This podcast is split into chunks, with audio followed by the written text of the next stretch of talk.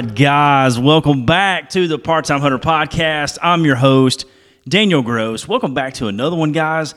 Glad to have you as always. And this is a really, really special episode, man. This is episode number 45, getting on up there and coming really, I can't remember if it was today or maybe the next Monday from now. It's right here. We're right here at the one year anniversary of the show. And I, am handing over the keys to the car. I'm handing over the wheel, the helm to the ship.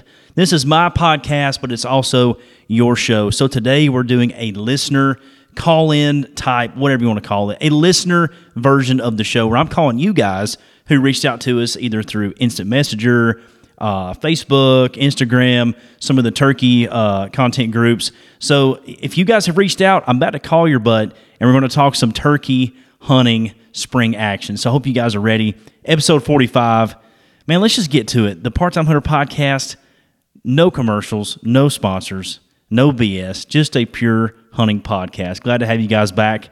Let's roll. Hello. What's going on, Steve? Man, you doing all right? Shoot, hanging out here in the shop, ready to talk some turkey with all these guys. yeah, I hear you. Where are you from? Shoot, I'm out of North Georgia, the Dalton area. So just south of uh, everybody knows Chattanooga, Tennessee. So I'm like 20 minutes south of. of oh, I got you. Yeah, dude. I got so, you. You're right here. You're right here. Yeah, man. So basically, what we're doing tonight is on the show is just kind of to, you know, just getting with everybody that listens to the show, or maybe guys that don't. Just you know, some some quick turkey tips, maybe like 10, 15 minutes rundown. You guys uh, out there. Steve, uh, we, we talked a little bit on Facebook before. He has taken many a many of turkey uh, with a bow and arrow, and just to pick his brain for a little second, give you guys a glimpse, maybe some tips if you're going to go after that long beard this year with archery equipment. Uh, Steve, take it away, man. It's your show. Go go go ahead with it. Tell guys where you're from and maybe some turkey tips for archery season. Oh, okay. We're on, on right now. I got you. Uh, yeah. Uh, what I would do is is uh, yeah, I would get on I definitely get online and uh and Google shot placement, and I've got a couple of videos out on shot placement and stuff stuff like that. But there's a lot of stuff out there, and just learn where to shoot them, and uh and then you want to, you know, most people are going to use a, a blind and a, a good decoy, and uh and that's what I would advise anybody to do. And and and, and next is uh you got to find some birds. You got to get out there and and uh and the best time to locate turkeys is early in the morning, uh, you know, right at day, daylight, get on a big tall hill somewhere and, uh, and listen for them. And they're going to, you know, they're gobbling, they're gobbling already. So you're going to be able to hear them gobble and, uh, and locate them like that. And, uh, you know, you can, uh, you know, you can close the distance and move in a little closer, you know, even when you're scouting and, and pinpoint where they're going to, you know, where they are. And, and they're not going to be the, uh, that far away from there come spring. You'll be able to hear them, hear them gobble from there. And, uh, and that's uh, that's pretty much the gist of it. You know, a lot of people, you know, they'll hunt fields and stuff when they're bow hunting turkeys because you know because the decoys uh, are a lot more visible uh, in fields, and uh, you know some of them just play the sit and wait game.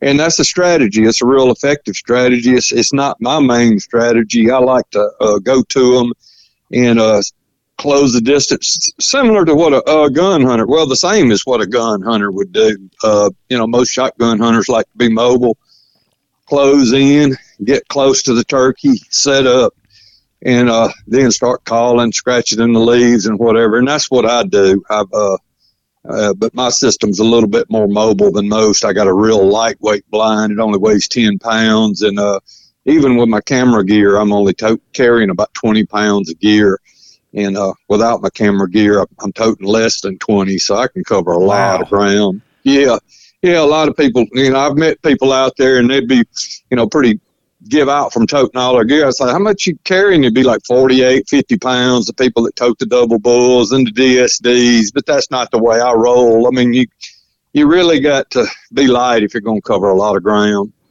Oh yeah, and especially you know it's so funny, especially uh, social media today, it seems like, you know, not just turkey hunters, but a lot of hunters bicker. You know, there's controversy on what type of shell you shoot and how far you shoot them and all that. And I think that kind of, all that BS kind of melts away when you go to guys using primitive weapons, especially archery equipment, man. It's uh, just so much more intimate. It really magnifies everything you do moving in the turkey woods, you got to really calculate what you're doing. You got to, you know, like in this case, you know, blind placement, uh, whether you're using a blind or not. There's a YouTube channel I follow, Close Proximity. Uh, that guy run runs and guns, you know, in quotes, with a bow, with no blind.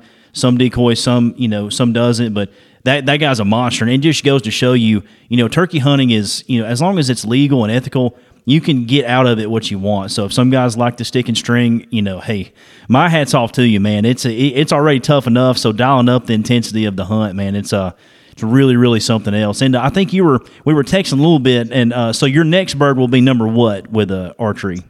Two ninety seven. Dude, that is freaking incredible, man. That is so awesome. So so you guys go uh, go follow Steve. Tell them, uh, do you have a YouTube channel you're posting all this content on, so they can go yes, watch uh, it? It's yes, and under my name, Steve uh, Grace. Is Steve Turkey Bowmaster Grace. Uh, that channel, you know, if you just Google Steve Grace Turkey Hunting, then it'll come up, uh, pop up, and uh, I've got I got a bunch of videos. Deer.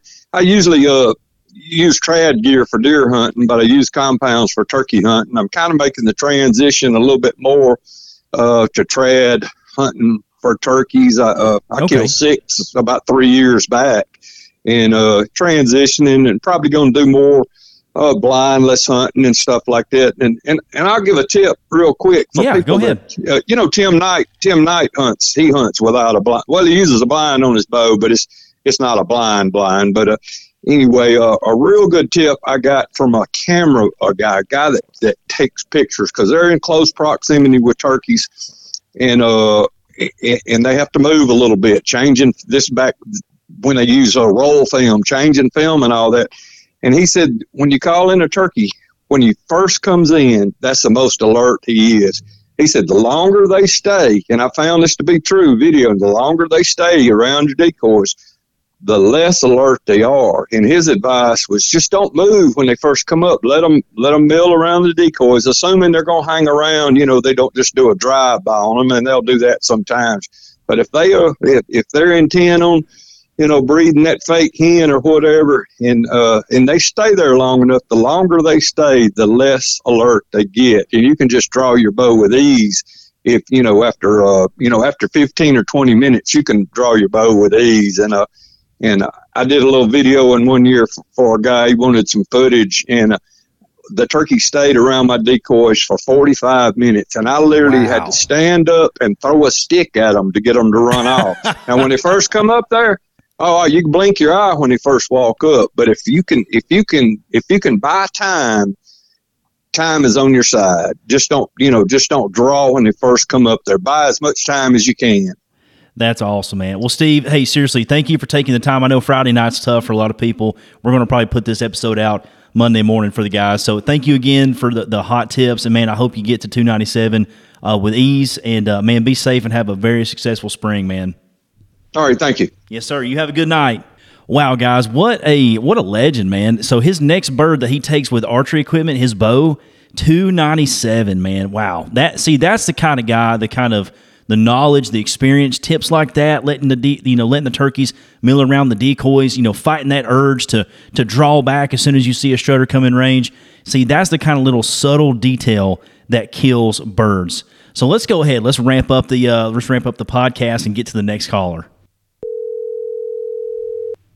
Yo, What's going on, Kyle? what's up, man? Shoot, man. Thanks for uh, taking the time. I know you're headed to the gym on a Friday night. Who goes to the gym on Friday night, by the way? Listen, man. Listen, it's been a long work week between overtime and three kids, and you know I gotta Oh, okay. I'm try with to you. get out there, and you know, plus overtime tomorrow, so it's I got a Yeah. life, you know. So I, I'm about to to go in down that road. We we have our we're having our first uh, child, our son, late June. So I'm about to be on that program too. We're just having one though. We're not we're not wild like that. So we're going to just have one and and cut it off, man, because we got stuff to do. But hey. Uh, this is a, a, a call-in show, so just pretty much talking turkey. Just uh, first of all, tell tell people where you are, your socials, and kind of uh, you know what part of the country you're out of. yeah, man, for sure. So my name's Kyle McCullough. Um, my Instagram is kyle.mccullough.hunt. Um, I'm based out of New Jersey. Um, I hunt New Jersey, Ohio, Kentucky, um, Illinois when I can. Um, but mainly, um, as far as turkey hunting goes, I just stay in New Jersey.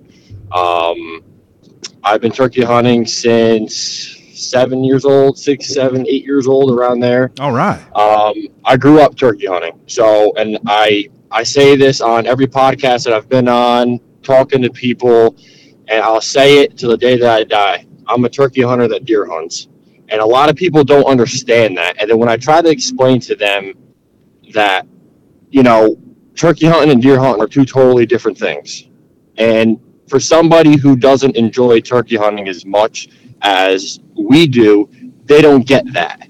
You know, you're not having that vocal communication with deer as you are turkeys, obviously. Exactly. You know, so that sets me apart from, you know, my group of friends that hunt and everything. You know, once turkey season starts rolling around, you know, I get jacked up, I get amped up about it and everything. And um, so, growing up turkey hunting, it has been, um, you know, one of the greatest things that, you know, I was fortunate enough to do. Uh, my now late uncle is the one who got me into it. And from that first hunt with him, man, it just, it struck that nerve in me, man. It, it just drove me to be like, all right, this is it, man. Like, this is my bread and butter. This is what I'm going to do. And I'm never going to stop doing it, man. Oh And, yeah.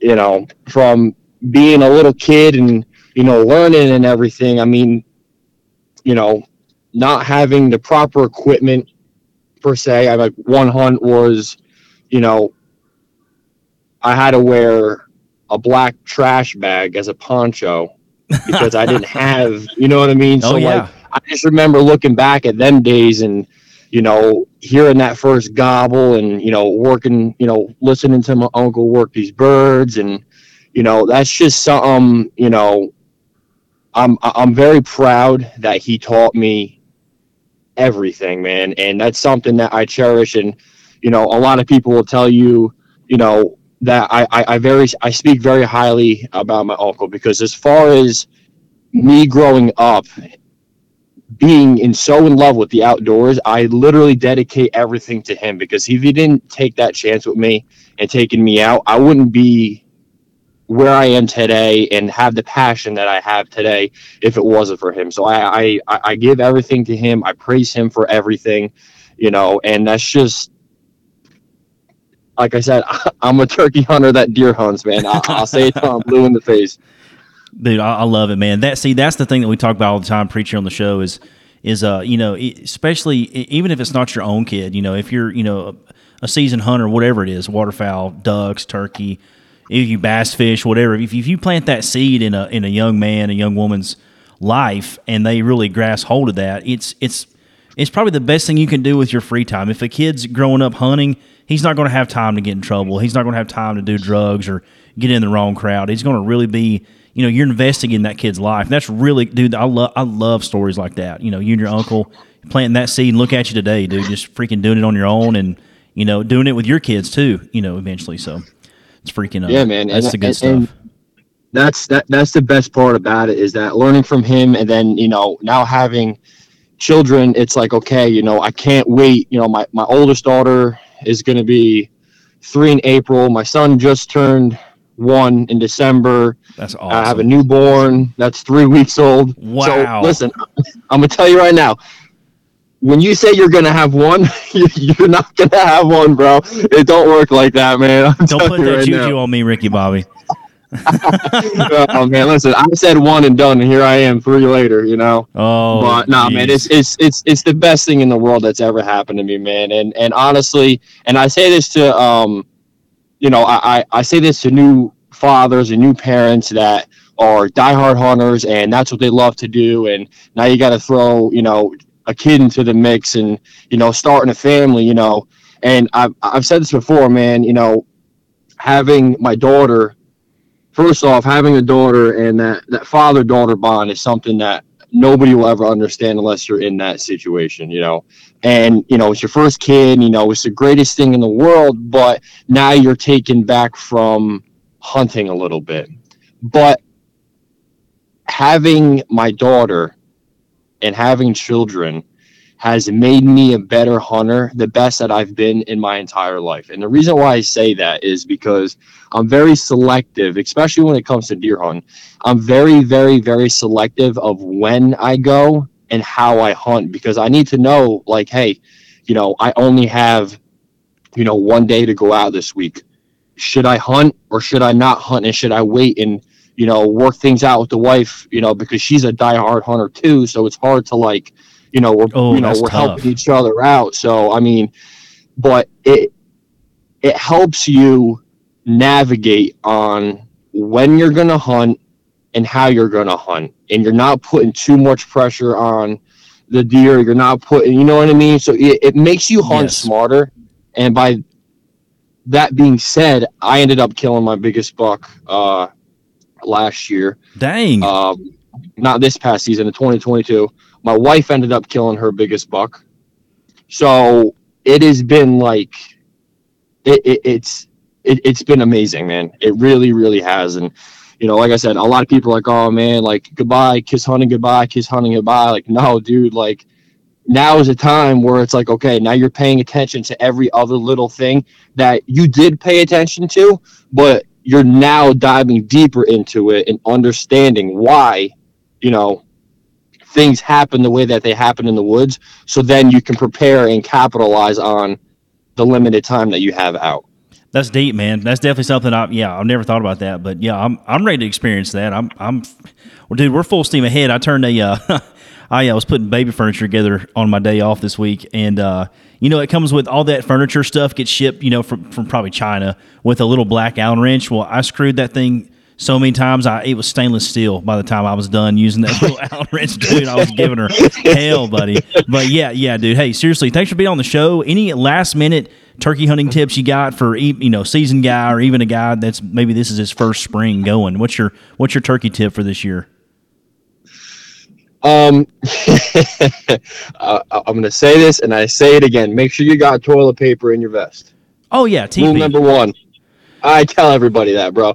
And make sure you got toilet paper in your vest. But um, no, seriously. Um, you know, if, if if you're going into a new area, let's say, you know, you haven't roosted any birds or whatever, you know, just just look at the terrain. Look at your map. Do your, you know, e scouting on your onX and your HuntWise or whatever you do, and really see, you know, the terrain features. You know, and understand what birds do. If you can understand you know, leading up to the season, if you figure out why turkeys make the sounds that they do and talk the way they do and have that turkey talk, if you can figure that out, then you'll have a bigger understanding of, you know, when should I be yelping? When should I be cutting? How come these birds are making these noises? How come this one's, you know, uh, how come this one's um, cutting off this bird or whatever the case may be?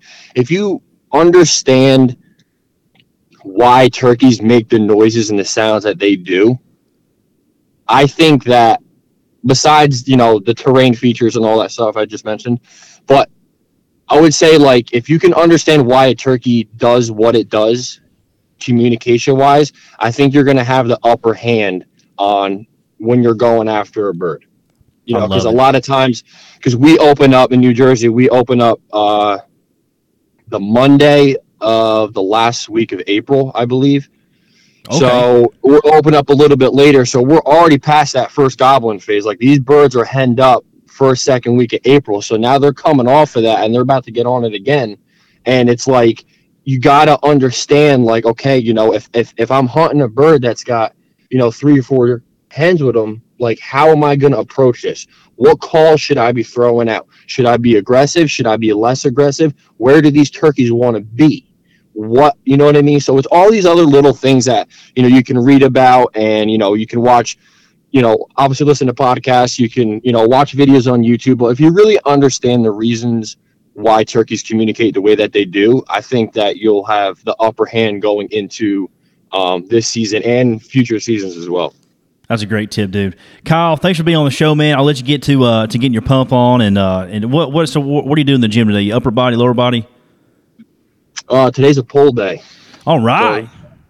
That's it, man. So just chilling, man. Well, you guys have a great weekend. Be safe out there in New Jersey, and man, if I don't hear from you, have a safe, successful spring. Get out there and enjoy your mornings and evenings, and and uh, keep listening to the show, man. Appreciate you uh, being on. Yeah, man. Thanks for having me. I appreciate it, and uh, congrats on the little one. Thanks, brother. We'll talk to you later, buddy. Y'all have a good evening. Yes, sir. See you later. All right, bye. All right, that was Kyle McCullough, all the way out from New Jersey. Man, I don't know if uh, did you guys grow up watching New New Jersey Shore or the Jersey Shore? Did you guys watch that? So he was going to the gym. I wonder if he was doing gym tan laundry GTL, just like uh, Pauly on the on the Jersey Shore. Maybe I'm the only one that finds that funny. All right, let's get to the next one here. All right, listener show going good. Howdy do. What's going on, Pierce? Not much. Shoot, man, I appreciate you taking time on a Friday night to uh, hop on the podcast with us. We're doing a listener show, and basically, honestly, man, I think you're the youngest person we've ever had on the podcast. So it's pretty cool. Yeah, that's pretty cool. That's dope, man. Well, for everybody out there listening to the show, uh, Pierce, go ahead and introduce yourself. Uh, tell them about your YouTube channel and where you're at, and how old you are, and where you're from in the country. Well, I am a 13 year old trapper named Pierce, and uh, I'm in southeastern Oklahoma. And my goal with trapping is to protect the the young fawns and the and the turkey nest. The a bobcat or a coyote will take down a full grown turkey, but raccoons, skunks, and possums will take down the poults and the eggs. So if you are trying to increase your turkey population and get those big old turkeys on your property, in my opinion, the best way to do it is trapping. Dude, that is that is so true. And honestly, uh, it's I, I, had this conversation the other night on the show where you know it's almost like trapping. It was especially where I'm from. I'm from Georgia, so we're you know northwest Georgia area, Dalton area. It seems like a lot of kids growing up, even my age. I mean, I'm I'm 32, so it seems like trapping has just gone. You know, in this part of the country, people just don't do it as much because I guess you know the the fur and the pelts aren't worth as much. So it's really you got to really have a reason to go out there and do it. But it's so cool to know that you know guys like you you know 13 years old you're out there you got the passion for trapping and you can see the huge massive benefit not just for turkeys it's cool that you name fawns too. So what are what are some of the predatory animals that that that you know kill those young fawns when those does are dropping them? Okay so whenever the does are actually dropping the fawns and stuff uh coyotes and bobcats are the two that i am targeting. Whenever someone tells me they have found dead deer that they didn't shoot on their property that are just being ripped to shreds by these coyotes because uh, they have multiple videos if you're if you're the type of person that likes to see stuff before you have a reason to kill an animal. If you look up bobcat attacks deer you can watch videos of full grown bobcats just walking up to they stalk a deer and then they come up and grab it. And from being close as close to bobcats as i can because whenever you're in a trap you, you're right up there by them their paws look oversized on their bodies. So if you look at a cat's claw, it's like that, but scale it up four or five times. And if you're a deer, there's no way you're getting out of that. Oh yeah, dude. Know that that's that's crazy. So whenever whenever you're targeting uh, coyote and bobcats, are you going after them like like thermal rifle hunting, or are you setting dirt hole traps? Like what's your what's your favorite method to, to get that done? So uh, I actually have never been hunting for them. I trap. That's basically all I do. Uh, for like I said, for deer, the best thing to do is I go out there after after January. I hardly make any dirt hole sets. There's a thing called a scent post set, and it's basically where you take a tuft of grass or a stick sticking up in the ground, and you put some gland lure and a little bit of urine on there, and that makes them want to pee on it. And as they do that, you place that trap where they're walking and you'll catch them. This season so far, I've caught four coyotes, two bobcats, 28 raccoons, and 11 possums. Golly. And, and last season, I caught uh, 51 raccoons, uh, 11 possums, a fox, a skunk, and four coyotes, I think.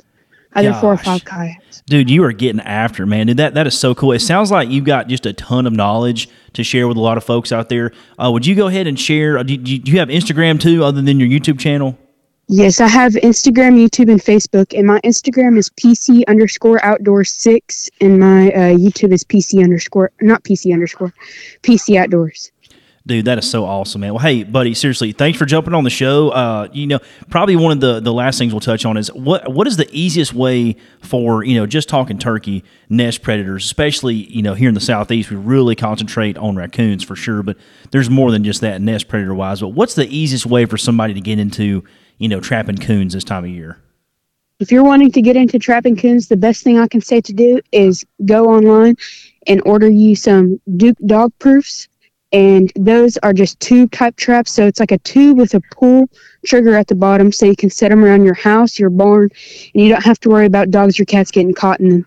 And I anchored that in with a piece of uh, 16 to 18 inch rebar with a washer welded on top, and you just set it where they're walking, and you fill it half about halfway up with fish flavored cat food, or marshmallows, dog food, just about anything that it's just like a food type thing that you would think a raccoon or, or anything would eat.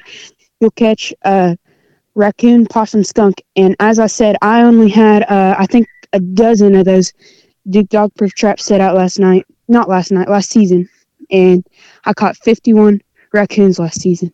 Gosh, dude, you're putting a dent in them, man. Well, hey, seriously, keep up the good fight. Keep spreading the good word about trapping. I think it's uh, it's something a lot of hunters need to take to heart. I think it's you know vastly improves you know your habitat and makes it easier for especially the turkey man. The turkey everything wants to kill them especially when they're on nest and the hens are trying to get that brood up of poults and have a healthy population. But uh, pierce thanks so much for jumping on the show man. Pierce cheney shout out to him oklahoma. Go follow his youtube channel. And uh, buddy we appreciate you ha- uh, being on the show tonight so.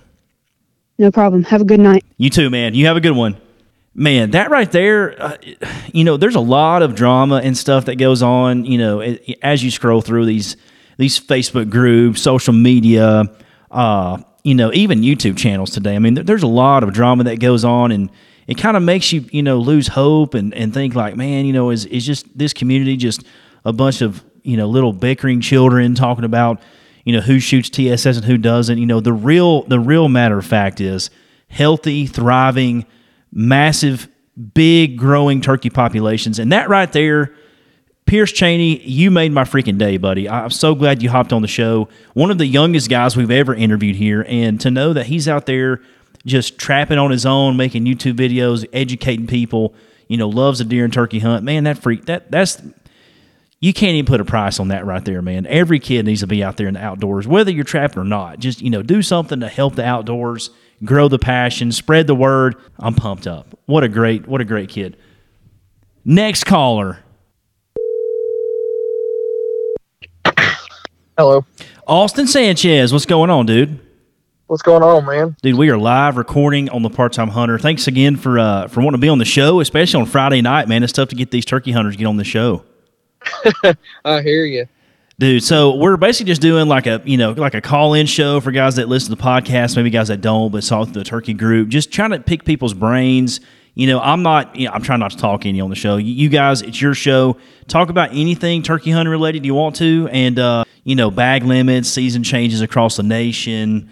Uh, you know, private versus public. You know, there's a bunch of rabbit holes you can go down, dude. Really, just you know. Oh well, first let's start off with you know who you are and what part of the country you're from. We'll start out with that.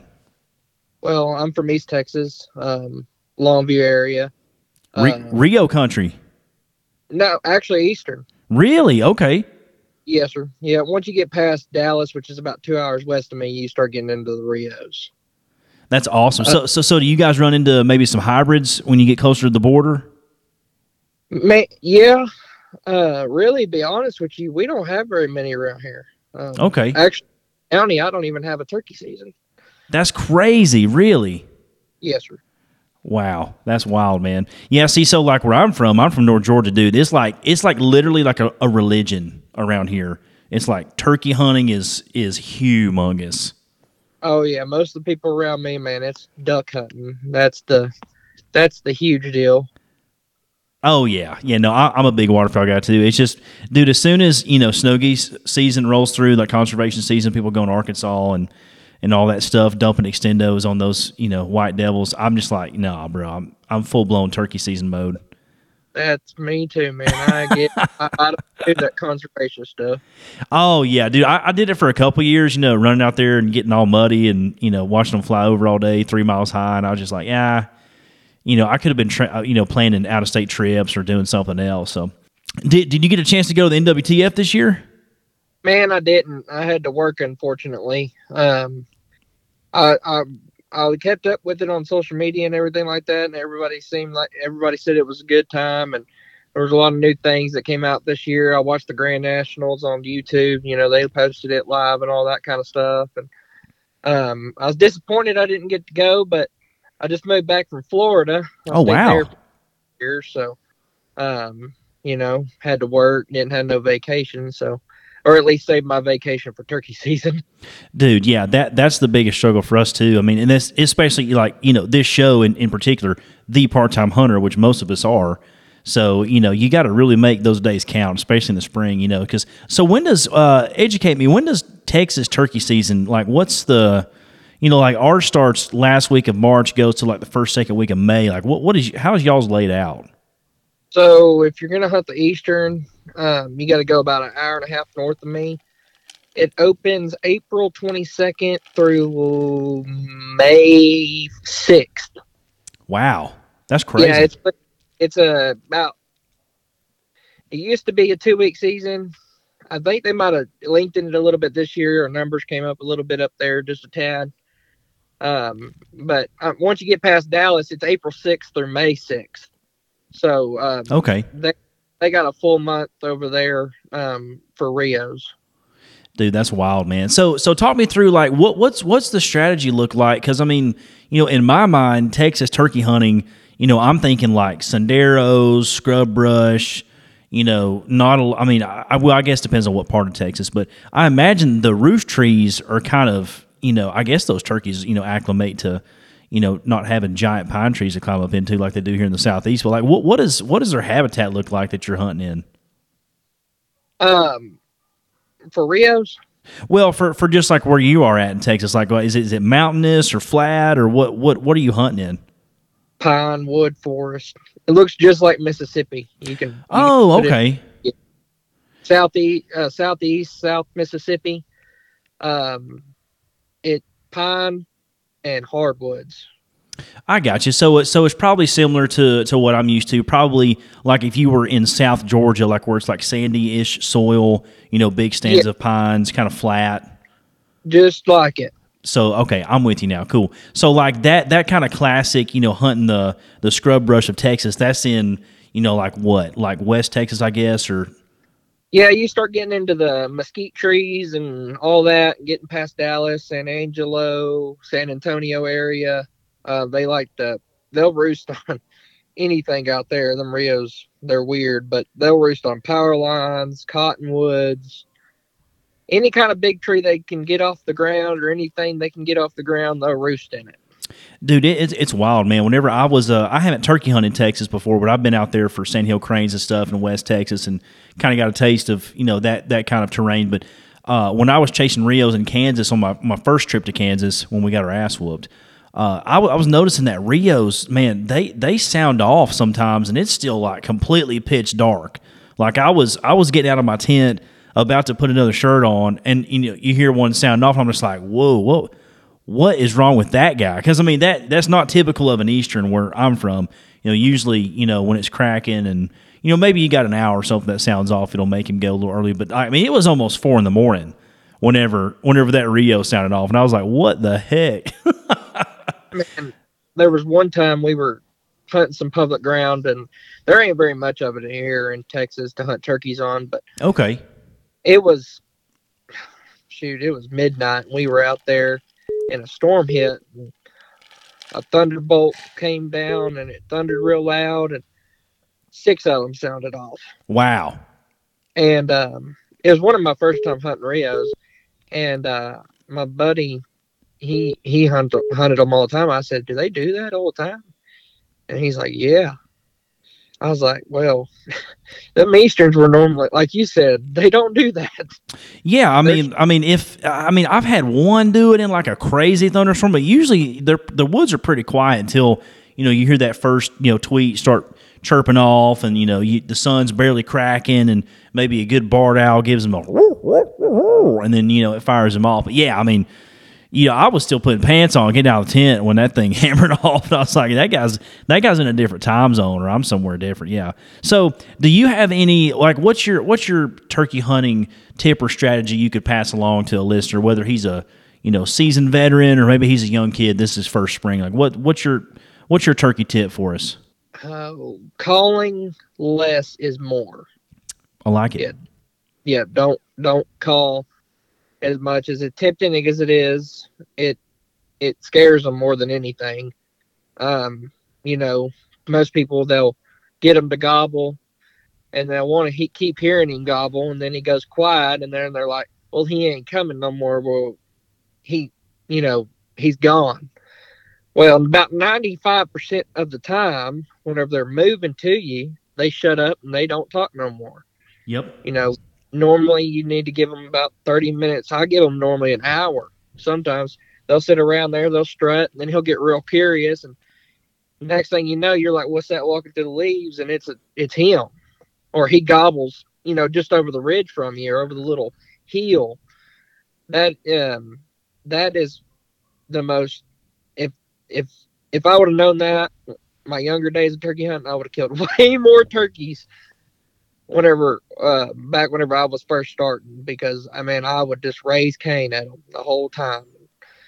They Oh, yeah. shut up, and they would shut up and then they wouldn't come and I'm like, well he ain't coming. And the next thing you know, I walk by the exact tree I was on and there is fresh tracks. You know, so patience and and don't call a lot. That's a really good. That's a really good strategy, dude. E- Especially, you know, that's most of the scenarios here in in you know the opening weekend, opening week of turkey season for us in Georgia. So, you know, a lot of hens, a lot of henned up action. Uh, you know, my strategy is mostly to be quiet, especially when they get off the limb. You know, kind of let I, I say let the let the morning play out. See what see what the situation is. Feel that turkey's temperature. You know, maybe you could pull off a subordinate bird here and there, but you know, mostly you've got a lot of henned up longbeards at the very, very beginning, uh, and that's there's a lot that goes into that. Weather dependent, hunting pressure, private land. Because in Georgia, you know, for the last three years, public land's closed for the first two weeks, so you've got a lot of you know non-pressured private land birds. So yeah, I mean, don't don't uh, great tip from Austin there. Don't don't rush don't rush the morning. Let stuff develop uh, I got a tip from Mike Pentecost of Woodhaven a couple years ago at NWTF. Got to interview him on my YouTube channel, and uh, he- his he- just like you said, man. He he spelled out the word patience. He said if you can cluck and kill him, if you can purr and kill him, kill him like that. He said you don't have to feed him the whole you know kitchen sink. You know, right off the limb or while he's on the limb. So, yeah, great, great tip, man. Awesome dude, seriously, thanks for being on the show. Uh, I like doing these. You know, I get to talk to. I just talked to a dude in New Jersey. So, you know, turkey hunting is nationwide. It's a really good community. It's a good way to reach, you know, re- reach guys and network. You got any cool plans you're doing? Are you going to do any traveling for turkey season, or are you going to stay in Texas? No, we're gonna go to. I'm gonna go to Florida. Um, I got a. I'm fortunate enough to have a private land piece down there, about a thousand acres, and Whoo! I got. And so uh, we, uh, from what my camera seems, we got about 20 different long beards. So Jesus! Wow. Well, I'm glad I got your phone number, so I won't be sharing it. But yeah, that's good. that's great. If you ever get lonely and want a camera guy, I will hop in the truck and go with you. So. how far? Uh, what part of South Georgia are you from? Oh, I'm, I'm not South Georgia. I've got some buddies down there. I was just relating that to kind of where where you live, kind of the same territory. I'm up in North Georgia, so everybody knows where. Uh, you know, like Nashville, down from Nashville, you got Chattanooga. That's right on the, the you know Georgia Tennessee line. I'm in Dalton, Yep. so I'm just right here in the corner. Oh, okay, right there over there by uh, where Dave Owens is. Yeah, I'm not super far. Da- Dave Owens is from Summerville, I think. So, so he's probably his hometown's like 45 minutes from me. So I'm not I'm not too far. Man, I was kind of disappointed. He got third place. Man, I thought he did really good. Yeah, they they cheat him every year. It seems like, man. I just I listen to him every year, and he is one of the is if not the best. He's great. He's, Yeah. he's a Now, now I'm not trying to stroke Dave Owens' ego or nothing. I think he gets enough of that. But I, I mean, he's a great guy. I've met him in you know obviously Nashville. But yeah, I mean, if you if you truly do sit down and listen to his his calling in the Grand Nationals, the dude sound he's a straight he's a straight up turkey. I mean, like there's no. I mean, he's he's freak. He's great. He's great at what he Yeah. does. He is insane. He's but nuts. um, but yeah, no, I, I'm gonna go down there. I'll be down. Um, season opens up March 16th. We're gonna go down there, head down there the 15th. I'm gonna stay till the 23rd or 24th or something like that. Hopefully, I can get my two, my girlfriend, her two, and uh, All right. If we're you know we're just outside of Gainesville, so if if you're serious about it, I might hit you up and let you come down there and kill one of them Osceolas. Oh, buddy, that's that's literally the last. I would have a I would have my slam, and that's the last one I've been waiting on. So, whew, don't tempt me with a good time because I'll hop in this Tacoma and I'll be headed south. So, yeah, I, and and what's crazy is this turkey season for me. You know, I've, I've said this a million times on the podcast, but I've got a baby coming in late June, so I'm trying to get it all in. My biggest trip this year is to Virginia, so I'm going to try to hit the East Coast for sure, like a like a four day weekend, but. Yeah, dude. No, no, uh, no lie. You know that's uh, we we may have to talk after the show. But dude, hey, seriously, uh, thanks for being on the show on a Friday night. I know it's tough, and uh, I really appreciate you jo- joining and listening to the show. Tell them your uh, social media so they can go follow you. Um, Instagram is Austin J Sanchez 28, and um, Facebook is Austin Austin.J.Sanchez. Um, I'm on there a pretty good amount. It's ducks, turkey, deer, anything you can think of fishing. So, um, but yeah, I love it, dude. Hey, seriously, thanks again, buddy, and uh, you guys have a great weekend, and uh, and be safe while you're traveling. And uh, yeah, shoot me a text about them uh, Osceola Indian birds. I'd like to talk about it. So. yes, sir. Yep, anytime, man. All right, buddy. Y'all have a good one, okay? Ooh, Austin better not be tempting me with a with a plane ticket down there to uh, check on some private land Osceola birds. Oof, Candace would uh, eat me alive.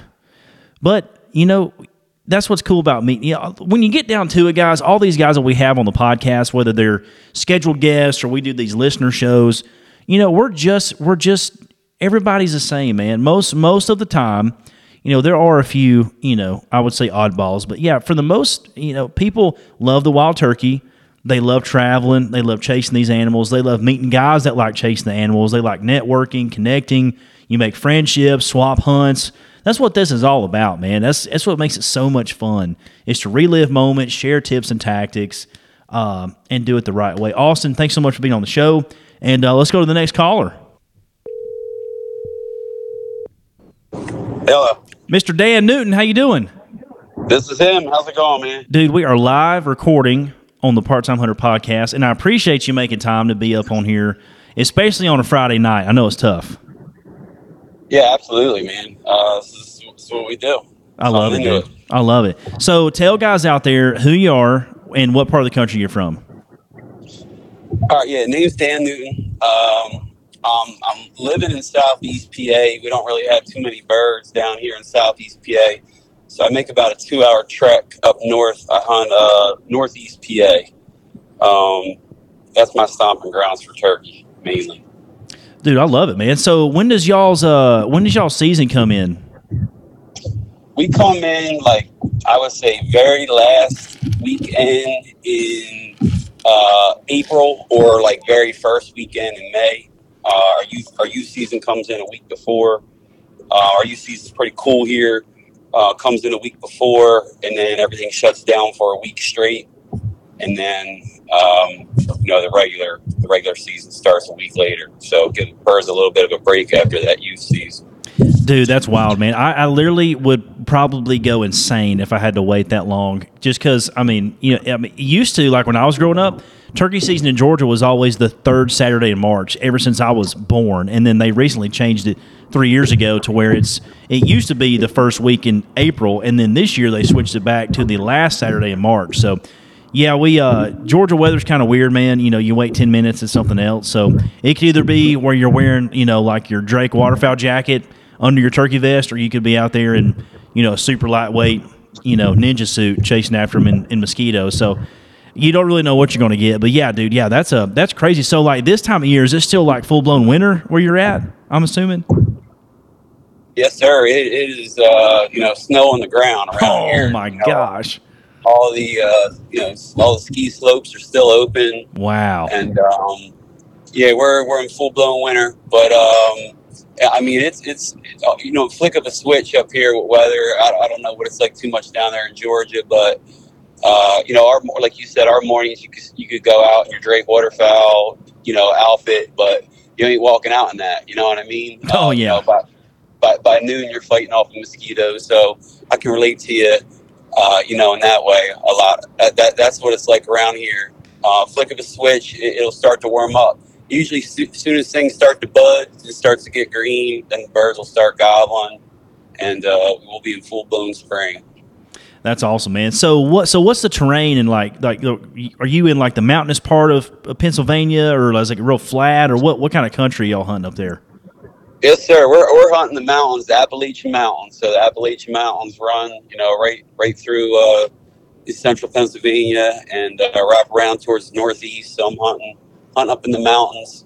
Um, that that's where our birds live. They don't they don't they don't fare too well uh, down in the valleys. Uh, you know, we, we call them valley hunters. Uh, basically, anyone that's that's hunting flat flat ground.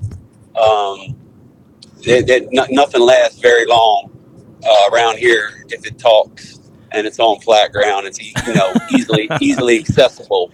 Oh so yeah. our, our, our birds flee to the flee into the mountains. You gotta you gotta you know get after them, walk after them, or just have a good piece of property.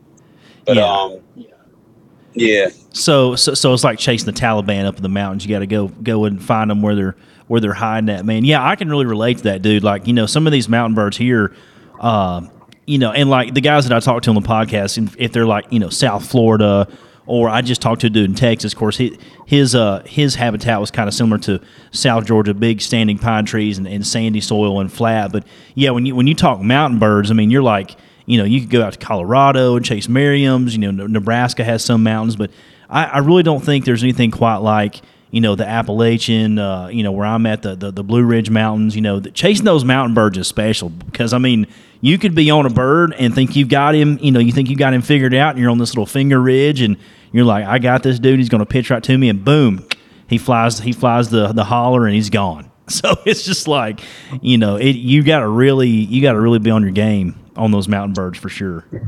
yeah, absolutely. We experience that a lot. You know, they'll, they'll be in front of you, next thing you know, they're behind you.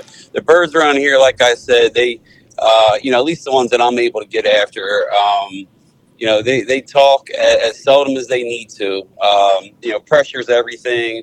We do have a good bobcat population. We do have a good coyote population. We do have a good fisher population.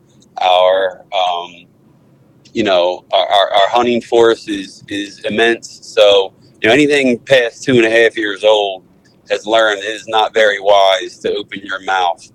Um, so if you can get one talking, you know, that, that's a great thing. I think that's the key to one of my successes is, is just, it's just patience, just sitting down. I might hear a bird, um, you know, and, and I'll just hold my ground for two hours, three hours. You Wow. know, I'll, I'll, I, yeah, I'll hear him out there. If he responds, especially like I know he's heard me, and that that's a hunt. It's very boring. I always tell people, you know, it's not fun. It's very rewarding. There's a difference. That's Um, true. That's true. yeah, it, it is not a fun hunt. At least the way that I hunt them in PA. You can run and gun and you can go after them, but the name of the game around here is pressure. Once a bird is pressured, um, you're going to have a hard time getting on them. But if you can hunt an unpressured bird, if you can watch a bird, for example, the day before do something, again, you know, safety is huge around here. If they did something the day before and survived, they will do it again the next day. And they will keep doing that. So, you know, I, I love to get close to them on the roost, but that's not my favorite thing to do. I like to catch them later in the morning, see where they're at naturally. Just kind of, you know, stay away from them, don't pressure them, and then hunt them the next day. If I can string together two days, you know, I, lo- I love the name, you know, the name of the uh, the, the show here. Uh, you know, if I can string together two days, that, that's a big deal for me. That's a huge advantage for me. I'm just getting out on Saturdays, and um, something that I did last year for the first time. I, I really wanted to get my my seven year old daughter on a bird. It was the first time I took her out hunting. Um, for the first time ever, feel how you want to feel about it. But I ran trail cameras, trying to find trying to find birds Okay. because I didn't want her. You know, I didn't want her trekking all over the mountain, and I, you know, I, I wanted to, you know, find her a, a bird that was working, a, bird that was in the area, and you know, just go there, sit down, you know, bring him in. and um, I learned a lot, man. I learned a whole heck. First time ever that I ever tried to run trail cameras specifically for turkeys, turkey corridors, turkey, um, you know, strut zones, and and things of that nature. And it, I would say, last year was the best year that I ever had. And my daughter never never pulled the trigger, but I mean, she was on birds, and we were surrounded by birds every single time we went out. That's awesome. Uh, that that would be a huge, you know, recommendation of mine if anyone's, you know, a part-time hunter like myself, and and you can rarely get out. Um, my recommendation would be to run run some cameras. You learn a lot, and I mean they are patternable. I would see the same birds between, you know, ten and twelve, and I would I would know to stay away from that area, right? And Oh, not, yeah. you know, I, I didn't want to get in there at, at four thirty in the morning. I didn't want to bust anything off the roost or or change anything up. So I would hunt completely different area. You know, now now I'm uh, you know maximizing my opportunity at maybe two different birds, and and then uh, you know sneak in there at about eight thirty nine, and you know wait between ten and twelve, and you know here they come, and uh, you know just subtle clucks, you know, subtle uh, purrs is, is all it takes around here. Again, if you get a response, you know, you might want to just just shut it up and let them come find you, and they did. It, it, it was a great season last year, but uh, she she wasn't successful. I was able to get on, the, you know, the two birds. We're only allowed two birds here, um, so you know, I use the TSS. I make it count. You know, I do I do all that stuff. Um, I only take about two shots a year. Oh yeah, that's all it takes. but uh, yeah, I, I make sure I'm, I'm using you know the best stuff that I could possibly use. And yeah, it's it's it's very rewarding to, to shoot a bird in PA. I've, I've hunted you know neighboring states, Maryland, um, and just just a little little bit different bird, just a little bit more confident bird than than here in PA. They come in on a string a little bit better. Um, in my experiences in Maryland versus PA mountain birds, definitely a wary bird. Dude, that that's such a good tip, and I'm glad you said that on the show because I think turkey hunters take woodsmanship for granted because you know, you know, like you said, you know, when the turkeys, you know, has less pressure and they're they're more vocal. I mean, that's what you know. That I think that's what draws people to turkey hunting is the interaction, and you know, so, sometimes you can go, come home after a hunt and have had such a good encounter with a bird and interacted with him on a call you feel like you got something out of it. But in this case, you really got to go back to your hunting roots and scout the bird sign. You know, to use trail cameras to your advantage. Find out what they're doing at ten thirty, what they're doing at three thirty in the afternoon. Get on those birds when they're coming off of hens. Timing is everything, especially when you are a part time hunter. And uh, woodsmanship, guys, woodsmanship, turkey hunting will make you a better hunter in everything waterfowl, you know, big game, small game, whatever. But woodsmanship is such a skill that I think us as turkey hunters take for granted. Make sure you, you carry that in your turkey vest every time you go. So don't forget your, your wood skills. It, you know, just like he's saying, man, it'll, it'll pay off for sure. Absolutely. Yeah, I'll tell you what makes you a better hunter too. You know, uh, uh, only getting out part time. I only get out seven, eight times a year. If I if I could get out, you know, a season. We have about a month long season.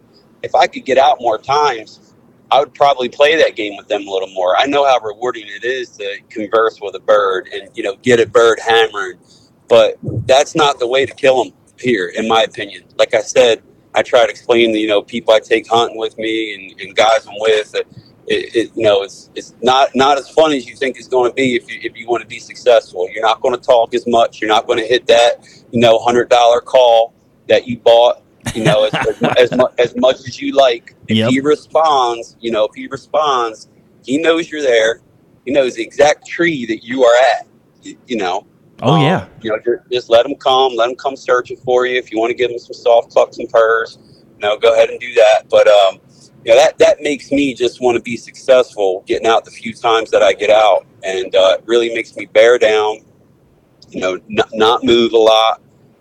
Don't knock my birds around. Don't push my birds around the area I'm in, and hunker down and just let them come find me, and uh, game over. I love it, dude. I love it, dude. Hey, thanks so much for being on the show, Dan. Uh, seriously, I know it's it's tough going in the weekend. Uh, you guys have a safe, successful spring season. Send me some pictures if you if you get on a bird, especially if you get your daughter a bird. That's so awesome. I wish you guys the best of luck, and uh, and you guys have a great weekend, man. Thanks for being a part of the show. Yeah, absolutely. We wish you guys the best of luck. You'll probably be getting started a little bit before us. Maybe even if you trickle down there south a little bit in Florida, you'll be getting started real early. So yeah, you guys, uh, all you know, everyone watching the show, ha- have a great season, and uh, first and foremost, stay safe. Let's do it, buddy. Well, Dan, you guys have a great weekend, and we'll talk to you later, buddy. What a uh, what a great tip. Uh, you know that just goes to show you, you know, there there's turkeys in every state, and you can chase them, you know, in the habitat they're in. But you got to be adaptable. So if you're going out of state, not just you know Pennsylvania, but there's definitely other states, and especially public land, that gets pressured like that too. So very very good strategy. Very very conservative on a call. You know it, just like dan said if you get a bird to absolutely you trip his trigger and he's pow and you get that response the turkeys he's just like he said man it is scientifically proven. They can they know exactly within like 10 feet of where you're actually at making that noise. They are masters of hearing and eyesight. Turkey that's how they survive. So yeah man if you get a bird respond you know, and, that, and and that's even good if you've got a bird that's just you know gobbling at you know if you've got a lead pencil on a dip can and you're making it scratch and he's sounding off. You know, don't just give him the kitchen sink the whole hunt. You know, some birds don't like that. You know, let him be let him be anxious and curious and come find you. And uh, man, that's a that's a great tip. Dan, thanks again for being on the show, man. I wish you guys the best. I hope you and your daughter get on a bird this year.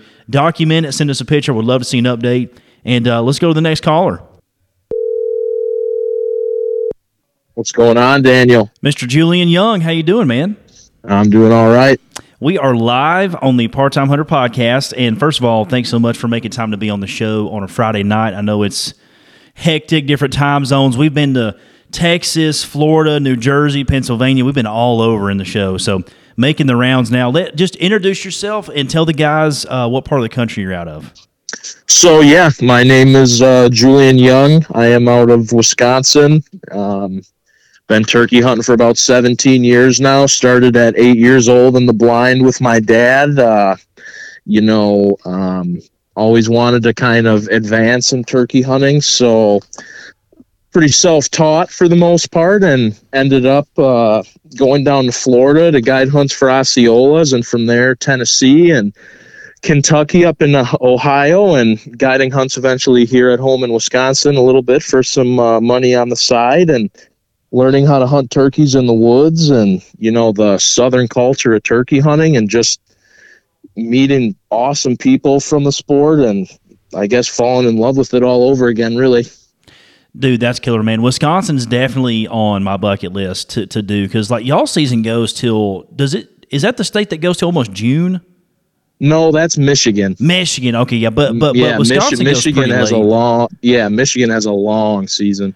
Okay, yeah, and then there was something I can't remember if it was Shane Simpson or somebody on YouTube I was watching where he was like, you can get a is it is it Wisconsin? You can get an over the counter tag pretty easy as an outer state guy. Uh, yeah, later in the season. So um, Okay. most of the time, the first. So our season actually goes by a, a weekly structure. Oh, So we have it, we have A, B, C, D, E, and F, and uh, most of the time periods A through D will sell out pretty quick. So uh, a guy can get his hands on a period E or F tag pretty easily.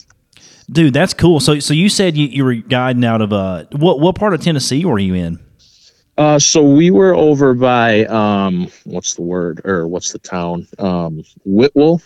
Well, well, dude, you you weren't far from me at all. No.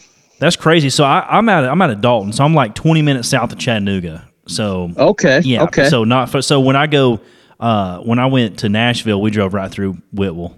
So that's not that's not far at all, man. That's crazy. You're right here. So so so you were guiding, you know, Osceolas and and you know obviously Easterns, you know, through the southeast and, and where you're at in, in uh, Wisconsin.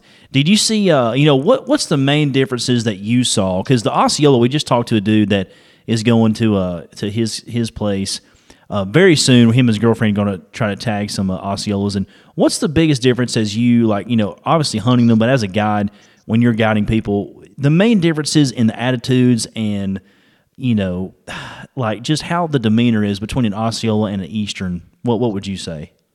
Uh, I'd say that an Osceola is definitely a more wily bird, Um, I don't know if I'd say they're smarter, but just more cautious. You know, I think they have a lot more predators down there where they're at. Um, you know, they don't really deal with people as much. You know, Easterns up here where I hunt, you know, they see farmers, they see cars, you know, they see vehicles, they see people walking their dogs all the time, you know, so they're just used to people. Those Osceolas, and especially with all the development now, you know, they're getting pushed farther and farther back into the thick stuff and where people don't really go. And, you know, they just can't see like the big fields and open woods we have up here. And, uh, just they're crafty, man. I don't know what to say. Uh, we put we uh, we hunted over decoys when we could, and that didn't really seem to work a lot of the time. It seems you kind of had to get in front of them a little more, as opposed to just waiting for them to come to you. Okay. And uh, one one key thing I did notice, though, it seems like they roost in the same tree uh, quite a bit more than Easterns do. The exact same tree every night, and you can count on them to be back there that afternoon.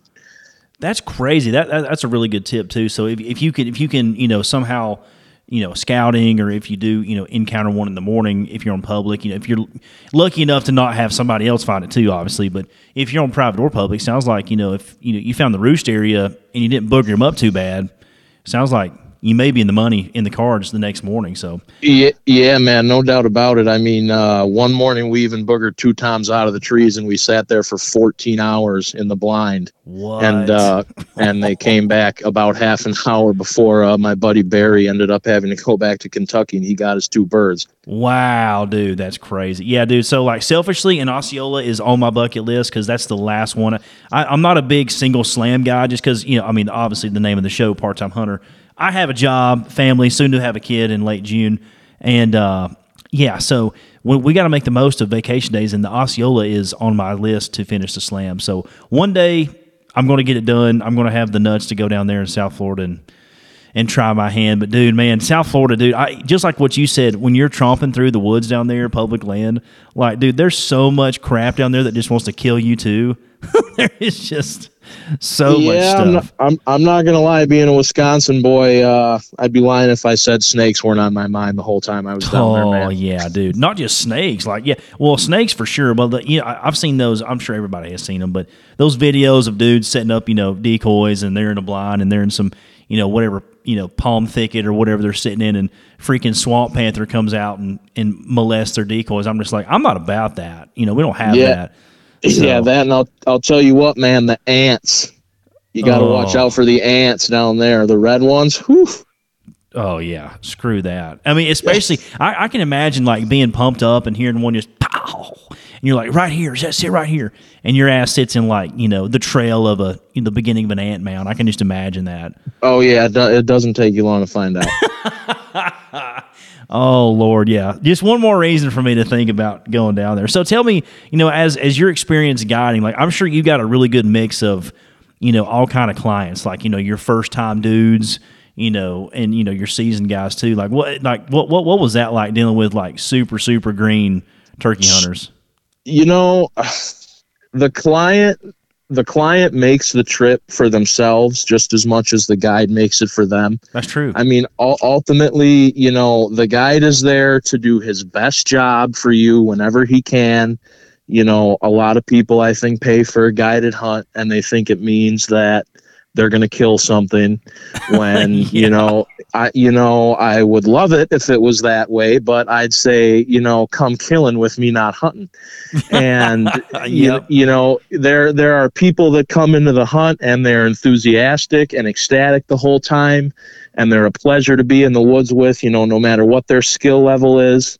And you know you you really want to get them a bird, and when it pans out, great. But you know sometimes it doesn't. You know you have an older guy who can't you know run and gun like he used to be able to, or you know, whatever reason, it just doesn't pan out. And then, of course, you have the people that, you know, like I said, you know, they pay for a guided hunt and they expect to kill. And as soon as something on the first morning doesn't, you know, the bird doesn't gobble off the roost and fly right into their lap, they're upset the whole time. And the mood kind of starts on a little downward slope. And, uh, you know, as the guy that's like, you know, you're paying me and I want to take care of you, but you could make this a lot easier for both of us if you just kept your chin up and you know i'm going to try to get a bird in front of you Yeah, dude. I mean, and and I wish guys had the attitude of, hey, you know, if I wasn't paying for this and if I was going to, you know, tough out on public land, there's no guarantees there either. So, you know, private versus public, you know, yeah, I mean, private, you know, in your head, you're like, ah, you know, less pressure, whatever. But at the end of the day,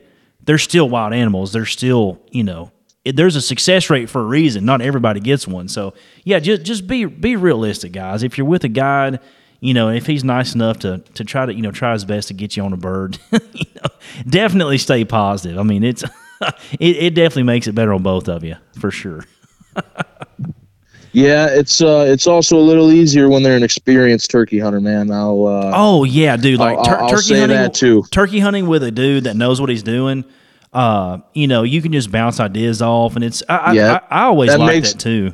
that makes the job a lot easier, and it's uh, it's a little more fun. You feel like there's two guys, you know, kind of coming together and making up a plan, as opposed to one guy leading and one guy following. And I'm a big believer in teamwork, so that's always a big one for me. Oh yeah, because I mean, we we had my buddy Will on last night. Uh, the episode that aired this morning. This is this is Friday, so this episode will be out Monday. But uh, yeah, there was a hunt we we recounted where there was a bird gobbling, you know, a good 500 yards away across a river, and you know, we both were like, hey, you know, do you want to go? You want to go after that bird? He's the only game in town right now, or do you want to be conservative and kind of see if anything fires up behind us? And you know, we both talked it out. It was like, hey, if we commit, we don't know what side of the river he's on. You know, we could screw ourselves out of other opportunities, a big property we're on. So let's just you know hang back. And it ultimately ended up in a double. So if we'd have chased that other bird, we'd have been 500 yards further away and using binoculars to see what we missed out on. So yeah, dude, definitely having a dude there to bounce stuff off of in situations. Oh man, it's uh, it can sometimes make the hunt for sure. So No doubt about it. so t- tell me a tell me a crazy guided hunt story for the podcast.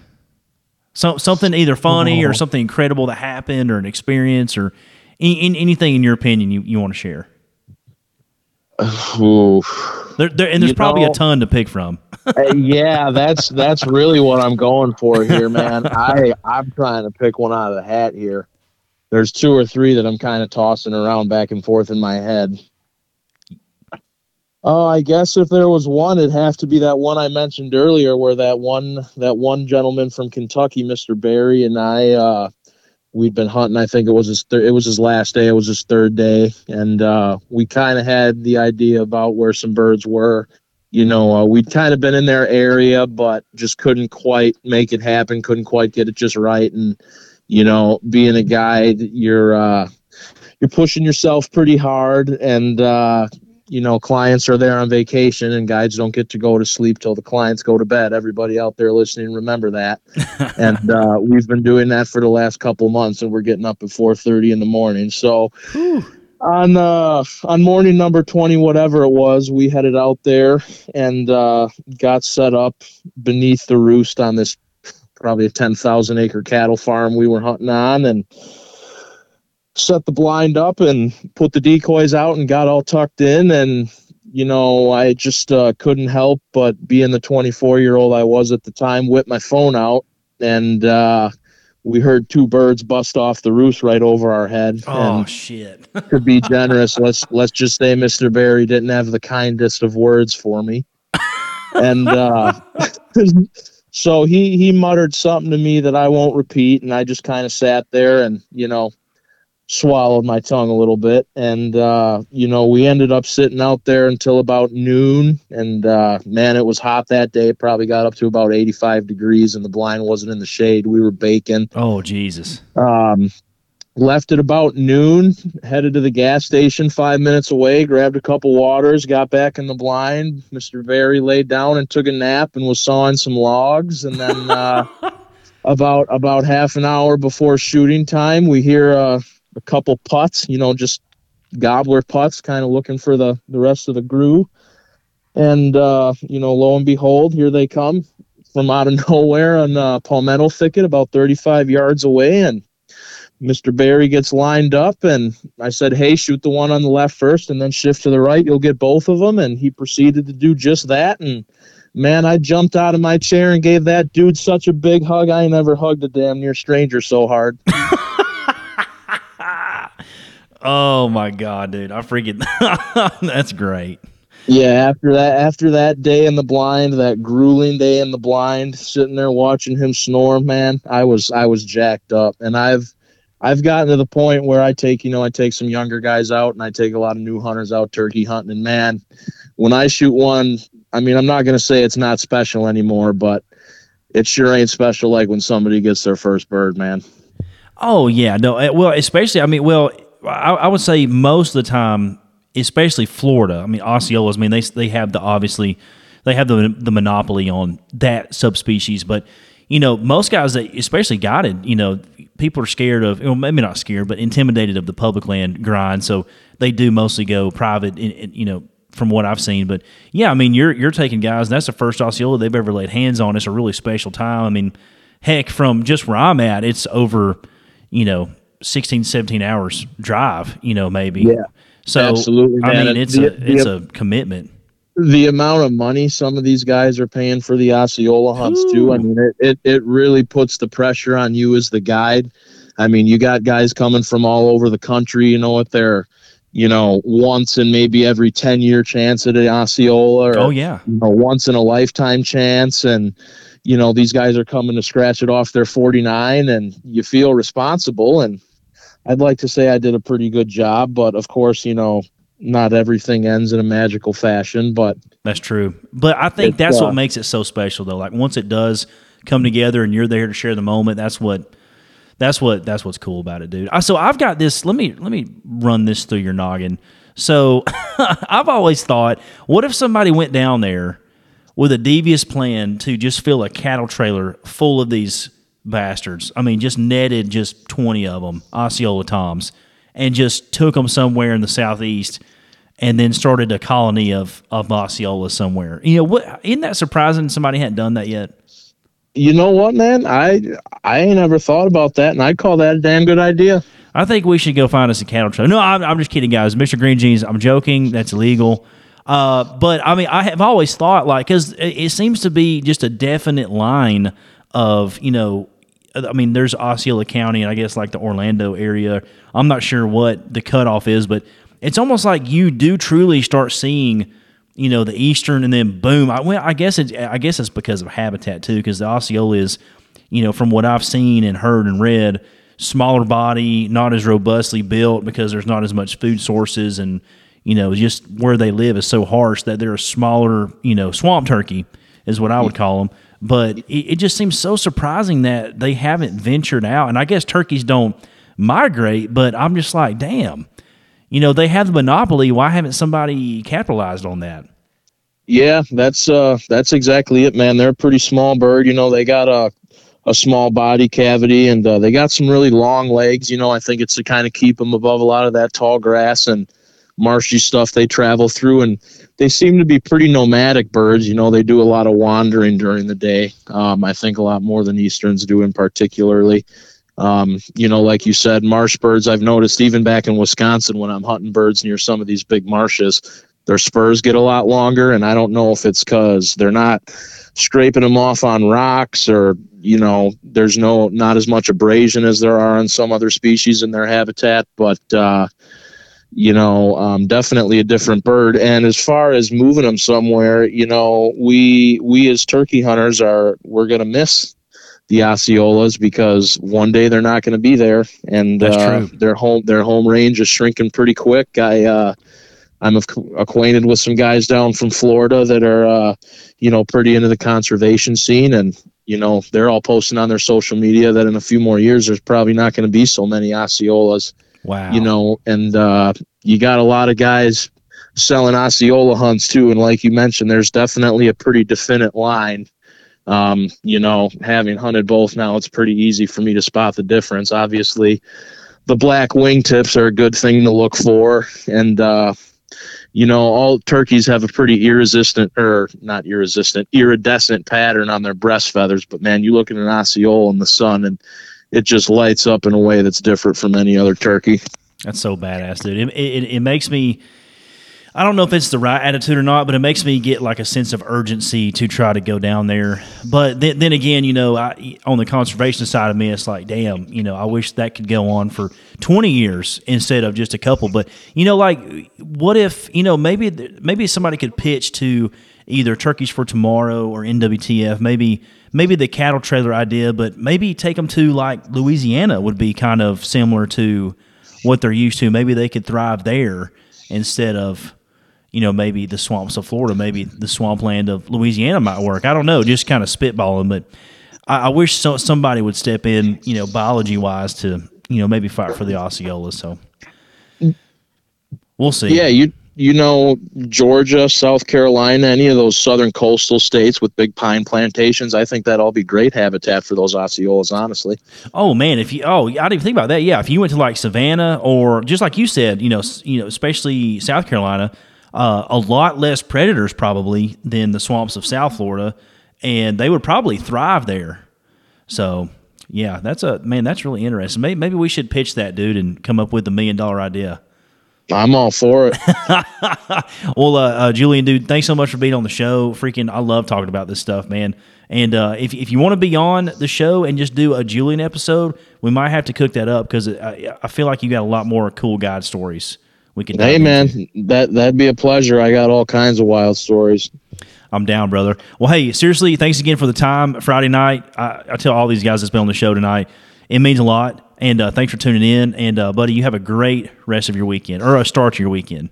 Yeah, sure thing, man. You when you want to come knock Wisconsin off that list, you give me a shout. Cool, buddy. Uh, hey, I, I, I may I may be doing that because that's I'd love to go that far north. We went to Nodak for duck season, and I was like, man, you know, the turkey hunter in me, I was like, oh, there's a state here, there's a state, you know, as as we made our way deep north. But yeah, dude, that'd be dope. That'd be dope, brother. Well, you guys have a great weekend, and uh, catch this episode on Monday. You'll be you'll be in it. So.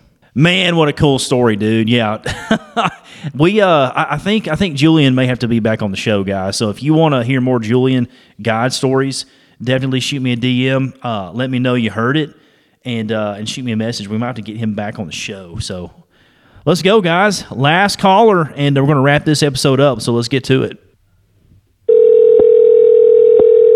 Nope. Garrett Backman. Daniel Gross. How you been, dude?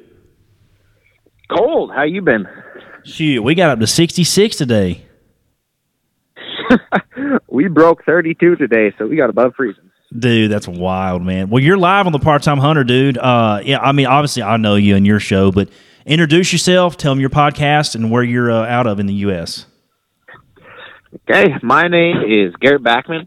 I run the uh, Woods and Water podcast uh, over here in Northeast Montana, Scobey specifically, and kind of I cover everything. I I hunt everything up here: elk, antelope, deer waterfowl uh, as of the last year, turkeys, and yeah, kind of kind of do a little bit of everything. Dude, I, I, still had you saved in my phone as the uh, the Wicked Hunting podcast. Wicked Hunting, yeah, that was uh, that was a short lived thing. That was supposed to be an idea of uh, me and uh, a couple friends. There's a there's a Snapchat group called the uh, Wicked Wieners, there was a duck hunting thing from all over the country. It's supposed to be a bunch of dudes who are supposed to be part of it, and then it turned into just me doing everything. So then I said, "Fuck you guys," and uh, turned into my own thing. So that's why it's not uh, Wicked Hunting Report anymore. Yeah, yeah. D- no, I, I, don't blame you, dude. Yeah, Garrett has a great show, guys. So don't just take my word for it. Go listen, go download the episode. He's pretty much everywhere you can find our show. So go uh, go give him a listen. Uh, I've, I've, got a few episodes on there too. But uh, yeah, so you're uh, you so you remind me you haven't been turkey hunting your whole life. You've kind of dove into it recently, right? Yeah. So how that really happened was uh, my family's originally from South Dakota. We got uh, turkeys down there, and uh, I had always seen them in the wintertime hanging around around uh, grain bins and things like that. And I just thought of them as a stupid bird I could sneak up on as a kid, pretty much tackle. So I never really saw the allure of turkey hunting until I uh, honestly is until I started the podcast, I started talking with dudes that were obsessed with turkey hunting, and you were one of them, and it just kind of got me interested in it. It's like, well, shit, I'll give I'll give them an actual good, honest try, and uh, yeah, I got my ass kicked pretty much all of last season until the last week of season before I finally got one, and I realized how tough it is and how cool turkeys actually are. And now, uh, for the past month or so, I have been watching nothing but uh, turkey hunt YouTube and everything. So uh, kind of kind of turned into an itch that turned into a burn, and now I'm all about turkey hunting. That's all I can think of right now. I gave up my snow snow goose hunting in the uh, spring for uh, turkey hunting in the spring. Dude, yeah, screw Whitey, man. This is th- this bird, the longbeard, is way better than any snow goose. Yeah, well, yeah, I'm realizing that. Uh, it's nice to be able to do it too when it's not so freaking cold and miserable and uh, muddy. Like seems like snow goose season is the whole time. So, yeah, like I used to do an annual uh, snow goose trip with my uh, cousin and some friends, and I think I'm kind of fully backed off of that and on to where I'd I'd rather spend my uh, days off or whatever turkey hunting. Oh yeah, dude. And so like for you guys, you know, where Garrett's at in Montana, he is he is definitely deep in the heart of Merriam country. So he's chasing those, you know, mountain birds that they they put ground under their feet and they just get going. They got that farm turkey gobble compared to our easterns down here in the southeast and and uh, man, the, the Merriam has got such a soft spot in my heart, man. I just love those birds and how they react to calls and the volume of calling. I, I think they're the true I would say the Merriam is a true turkey hunter's turkey, meaning if you love, you know, calling and hearing birds react and interacting, you know, whether you're using friction calls, mouth calls, whatever. I, I mean, that you you will love going out west and chasing Merriams, and plus they're they're gorgeous. I mean, I love a good dark fan eastern, but man, those those blonde tips, dude, there's something about the, chasing the bright boys through the mountains. Yeah, it's uh, it's definitely fun, and like you said, the miles that they put on, It's you uh, you put them They're on like too. It's a freaking- lot close. Mule deer. It's a lot closer to elk hunting than I thought it actually would be, and that's the thing too. Once I uh, turned into turkey season here in the last couple weeks or so, been practicing my calling. Uh, I pulled out the uh, diaphragms, and since you know I did all the uh, elk hunting this fall, I keep wanting to uh, go back to the uh, elk calls on them. So I'm having a definitely having a tough time trying to figure out turkey calling again on the diaphragms. It took me months last year to figure it out because I was a total rookie at it last year. And now I'm about restarting from scratch again. So dude we, we need to get you down here to uh, either either come to my hometown or we got to do something to get you in the southeast and you can experience an eastern turkey hunt it will blow your freaking mind yeah, I've been watching the uh, Pinhoti project on uh, YouTube oh dave owens pretty much nonstop. Yeah, and it's uh, I definitely I want to do it. Uh, I got a lot of things I need to pay for and handle family wise before I can do that. But I'm I'm definitely you know since I gave up my annual spring uh, snow goose hunt that we did. I'm thinking once my uh, son gets a little bit older here, that might be something we're gonna start doing. Is dude not yeah like a full turkey tour, but like knocking out a state per year or whatever if we can. dude so what you need to do is you need to somehow find a direct flight to chattanooga tennessee i'm 20 minutes from there i'll pick you up don't bring a gun or nothing just bring your camouflage we'll we'll hook you up and we'll just freaking we'll, we'll show you around dude Well, see, part of the thing too is I don't even have green camouflage. You guys got green and everything. Everything here is brown whenever we hunt. Fall is brown and then springtime is brown. You guys are already green. We're still brown and white. All right, all right. I'll let you borrow one of my leafy suits. You you can run around in that. You'll be fine. Perfect. Perfect. So so tell us uh tell us one of the hunts you went on yesterday or not yesterday. Last year you said you got your ass whooped, which I'm very familiar with that term, especially out west, Kansas. Woo, Kansas is a pain in my ass. I did get my redemption last year, but tell us a lesson you learned as, you know, figuring it out, even, you know, a place where you've lived your whole life out west. You know, what what was something you took away from one of the hunts that made you better in that hunt? Well, I wouldn't know particularly about me getting better, but my gear getting better. Okay. I didn't realize how tough it is to set for an hour or whatever, two hours in one spot underneath a tree with just a thin little thermos seat. I, uh, yeah, your ass falls asleep, legs fall asleep, you're sore and everything after it. So I definitely upgraded that. But I mean, the first actual actual turkey hunt I went on last year, my friend Ben, he's from Illinois, Iowa, one of those I states over there. Uh, anyways, so he he kind of knew what he was doing. I hung out with him, figured out what we were going to do. Um, we ended up going out one evening, found a bunch of toms, uh, roosted them, and so we decided right away in the morning we'd go out there, we, we knew what tree we were going to go to. We had a pin on onX and everything. What we were going to sit at before light and uh, start calling at them. Everything went as planned. We went out there in the morning, got there way before light, got to that tree, and before we even hardly got sat down, they were already uh, tree gobbling or tree calling, whatever you guys call it. I'm not fully in on the uh, Gobbling on the yet. limb. I don't. They I don't were- know all the terms. they were yeah, gobbling on the limb. limb. Yeah, there we. Go. yep, they were there, and we knew we were within like 30, 40 yards of them. We were set. We were perfect. Um, sat down. The sun came up, and I was expecting sun come up, and they would be off that tree. They, they sat up there for like 30, 45, maybe even an hour after the sun came up. Just after gobbling. We called at them. Couldn't get them to come down. Finally, they came down.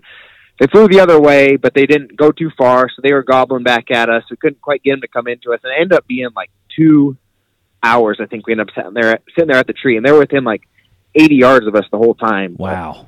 Anyways, the whole time we were sitting there gobbling at them, we didn't realize there's a whole bunch of jakes coming in. I mean, this was my first time. I was going to shoot anything that came in. Obviously not hen, but oh, pretty Oh, much yeah. anything that came in, I would have been fine with. So we're sitting there the whole time. Ass is asleep and everything. Legs are asleep, sore. And uh, I finally decided because he was, you know, it was, it like I was a kid again, and he was my dad. To where every time you know, move, your dad's like, "Stop moving, stop moving, quit making noise, stop moving. They're gonna see you. Stop making noise." Thinking of deer hunting. And uh, so, anyways, I finally said, "Fuck it, I'm go- I'm going to make a move. I can't. My uh, legs hurt." So I kind of like leaned myself over. And as soon as I leaned myself over, I heard like a little cluck behind me, and I turned around, and looked around be- the tree behind me, and there's like six jakes just standing behind me in the field at like 20 yards Jeez. oh shit, oh shit, there's there's turkeys behind us, and he told me turn around, shoot them. And by the time I got turned around, they were running away. So I took a shot of them running away, and right as I was about to shoot, uh, he said the toms are right there. And so as I shot, I missed the jakes. Um, he turned, tried to shoot one of those toms that just popped over the hill, and uh, when I turned to try to get a shot at the tom too, as they were taking off running, my legs were so asleep. I tried to halfway stand up, and I just tipped over because they were so so fully dead. My legs were so it was just a big clusterfuck, and it all came down to me not having the proper uh, equipment, uh, good seat to sit on. Yep. So that was that was my biggest takeaway to actually have the equipment to do this and how much it actually takes to do it. So it was that was kind of a you had to be there type of moment though. I'm sure if there's a video video uh, watching us, it would have been hilarious to look back on that whole cluster that was that 30 seconds. But dude yeah that that that is that actually is a really good lesson too so you know i mean well and i think that was one of the things that we talked on the earlier podcast uh, when you were you know trying to get in you know get into turkey hunting seriously and, and really dive into it, the rabbit hole. But uh, a lot of guys around here you know instead of just carrying their seat you know the turkey vest for us is is a huge staple. Like i feel naked without uh my turkey vest in the turkey woods. And sometimes you ditch it and you run and gun with a mouth call and your shotgun. And sometimes you do like what you did and you have to really you know wait one out. But yeah dude having a having a good you know nice memory foam you know waterproof bottom seat is super super nice. Because i mean on those hunts where you know like in your case you guys were covered up. I mean birds within 80 yards is it's pretty tight especially off the limb. And i mean you got to really sit there and you know, if they're with hens, you got to wait them out. And in most cases, kind of like what you experience, is the jakes will come in in a group, and the toms will kind of hang back because a, a lone tom or two toms versus ten jakes, they just don't mingle good together when it's you know peak, you know, in their breeding season. In in the wintering flocks, not so much. They kind of mingle, but yeah, I mean, you had to really wait it out and see what was going to come across the hill and. Yeah, dude, that that would have been really. I mean, if you'd had a GoPro of that, that would have been that would have been a million views instantly. Well, and the thing was too, I didn't realize how kind of special that was, but in how many turkeys that we were in on my first hunt, I didn't realize how cool that was oh, until Oh yeah, towards the end of the season when I found out what it's actually like. Like I just, like I said, I grew up thinking that turkeys were this dumb bird that I could catch because I'd caught them at my grandparents' grain bin, and then that first time, I mean, being around that many, I was like, yeah, there's. I kind of messed it up, but they're a dumb bird. This can happen, and then I went a whole month and a half or whatever of never getting within 100 yards of, of them without knowing I was there. So I didn't, yeah, I didn't really take in the perspective or really lock it in how cool that actually was that I was around that many that first time until way too late. oh yeah, dude. That, that that's like you know to equivalent that to a waterfowl guy. That's like that's like you pull you know the the first group of ducks you pull up on with your shotgun is like a group of eighty five you know greenheads in your face at fifteen yards, and you think, oh shit, that happens all the time. yeah, in your dreams. So yeah, no, yeah, the, but I mean that that's cool that you got that experience and and uh, the vocalization and, and how the birds were working you guys. And that's all stuff you can use all the time. That's something that I tell guys all the time on the podcast, especially this time of year, is, you know, I've been turkey hunting since I was in sixth grade with my dad. We were figuring it out. But, you know, just like you, you know, you learn something every time you go, just like this turkey can humble me just as much as anybody and and he teaches me something every every time I go. So that's that's part of the fun of it and I think that's why when you do get to lay hands on one like you did, it's just like, dude, it's such a huge feeling of, of accomplishment. I mean, it's just, man, you, you you were in his bubble, you outsmarted him, you reversed nature, and and you killed that that longbeard, dude. There's there's nothing sweeter, in my opinion. Yeah, when I finally did get it done last year, it was well. Not only was I very happy, my wife was very happy because it was another thing. 'cause, You know, hunting season just gets over. She thinks she's in the calm before the storm for a little while, and then all of a sudden I'm turkey hunting. But when I finally got one, she was glad that I I got it and I was done. But yeah, it was uh, you know, so I don't know if you remember, but when I got mine, I was asking you about uh finishing the uh, fan and everything. You know, Yeah. borax, all the jazz, and so I had the spurs, had the legs cut off. And I was gonna keep the spurs too, and my uh dogs. That when I was doing the spurs, somehow I, I forgot them on the grass behind me while I was dealing with the fan when the dogs took it and they chewed up my spurs. Oh man. Well, so I was like, yeah, that was that was back like the day that I shot it. Well, I I did the uh, fan and the beard, and I don't know if you remember, but it was a long beard. If I remember right, it was like eleven and a half or something like that inches. It was super damn, long, and you told me that good was bird.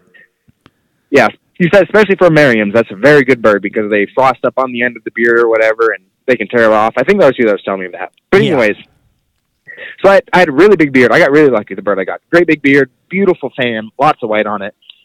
Well, in between our moves to our new house, the summer we moved to a new house, I uh, lost the beard somewhere in the moves, and I was like, I got left as a fan. So dogs ate the spurs. The beard is who knows where. So all I got left is my fan. Jesus, Garrett.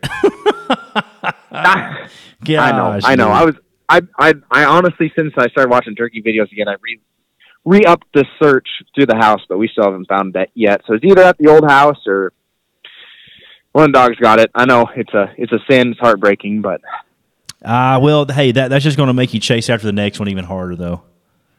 yeah, I know. I'm afraid that's gonna be my biggest one ever. Though, and all I'm gonna have is a story. It'll be like a fishing story. It'll be, everyone will be like, "Yeah, sure, you for sure got one that big." The fish yeah. was this big, I swear to God. Damn, dude. Well, hey, dude, hey, I, I know you're busy with family and, and, and of course, I mean, your full time job. Are you still working for, you still doing John Deere even after you moved? Or are you still Yeah. doing? Yeah, so, so, Yeah, so, I'm, so uh, you guys are about to be busy. I'm pretty mobile now. Yeah, I'm a I'm an hour from our dealership, so I'm I'm remote and mobile, so I'm pretty. This time of year, we're rolling into season here pretty quick, so we're really starting to pick up speed. So man, yeah. So you, I'm putting in the hours now. I put in the hours so you can go chase that Merriam later. Yeah, I love it, dude. Hey, thanks for being on the show. You guys go check out a Woods and Water podcast. Uh, he actually did. Did you post the one with uh, with Joe Heinz and, and Nick on there already, yeah, that was uh this Wednesday, just uh, a couple days ago. dude? What, I, Johnson and Joe Hines. That I, am excited to listen I, to that. I will say there's a yeah there's a there's a whole 15 minutes I had to completely cut out. Uh, Joey Vassallo, if you uh, heard of him from the Midwest Yeah, Flyway yeah. podcast, he hopped in for a little bit too. Uh, sadly, I had to cut out that whole 15 minutes because of the things we talked about, but it was a good podcast nonetheless. It was fun. It was mostly Nick and Joe telling stories about hunting and bands and stuff they've done together. So if anybody knows Nick Johnson, Joe Hines, it's a it's a great buddy podcast. I was pretty much a fly on a wall where they were just telling stories. So dude, that's that's wicked. Yeah, if you guys are waterfowl guys, you've I mean, unless you live under a rock and have no cell phone service, then you definitely know who Joe Heinz and and uh, Nick Johnson are. Great, great dudes. I talk to Joe off and on during goose season. We bounce around band stories, but yeah, dude, go check out Woods and Water podcast. Garrett, thanks again for being on the show, buddy. Uh, you guys have a great start to your weekend. And uh, when you dive into turkey season, holler at me, man. We need to do another podcast. So yes, sir. Uh, thanks for having me on, and yeah, we'll talk to you later. We'll do it, buddy. You guys have a good one, okay? All right, guys, that was Garrett Backman, Woods and Water Podcast. On our show, talking turkeys, especially those out west, Merriam, the bright boys, the big white, blonde, golden fans. Gosh, man. I could do. I mean, honestly, I, I love my easterns. You know, the the big black bold fans, the big nice barred up wings. I love them too. But man, it's that's something about turkey hunting. If you haven't taken, you know, people call it a turkey tour, a swing, uh, you know, whatever, an out of state trip. If you go out of state, definitely get to experience it because I think that's something very unique to turkey hunting is you can literally do it in every state in the U.S., even Hawaii. So go experience it. Even if you, you don't have to go to Hawaii to have a good time, but go go out west, go to Kansas, you know, even further out west, Wyoming, Montana, uh, Nebraska, Washington. I mean, if you go on the East Coast, I'm going to kind of dip my toes into the East Coast this year in Virginia. But yeah, dude, what a great episode. Loved having you guys on. Episode number 45, the listeners episode. It was, you know, it's your show today, guys. I loved it. We're going to do this more often. If you guys want to be on the show and have some more turkey talk, turkey strategies, other guys, out of state guys, I love it. Nothing's off the table. Whatever controversial topics, hot topics, turkey decline, populations, TSS, public land, decoys, whatever you want to talk about, guys, we will cover it because this is the part time hunter. No sponsors, no commercials, no BS. It's just us. It's a podcast. It's me in the shop. It's you guys. That's what makes it special. Go join the giveaway over on IG. Mojo Buck 80. Get entered. It's TSS. It's a call package. It's a North Mountain Gear hoodie. It's a it's a turkey tote. It's a hat that matches the North Mountain Gear hoodie from Delta Feather. Salt Creek ammo. Foot on the head game calls. Go get entered. I'm giving that away on March 1st. We will have the random drawing. I'll put them all in the randomizer, and uh, we're going to pick a lucky winner, and we're going to ship all that to you for free. So go get entered. Would love to have you guys join the family over there on the IG. Our YouTube channel, I just did a turkey gear video review for Grounded brand over there on the YouTube channel, and uh, I go over the stuff we got in the NWTF. Mojo Buck Productions, the YouTube channel. Go check it out. Would love to have you guys watch and subscribe if you like it. Shoot me a message, guys. Let me know you heard the episode. And that's all I got for you thank you to everybody. Love you guys. You're blowing up the show. We're doing it together. And guess what? We'll catch you on the next one.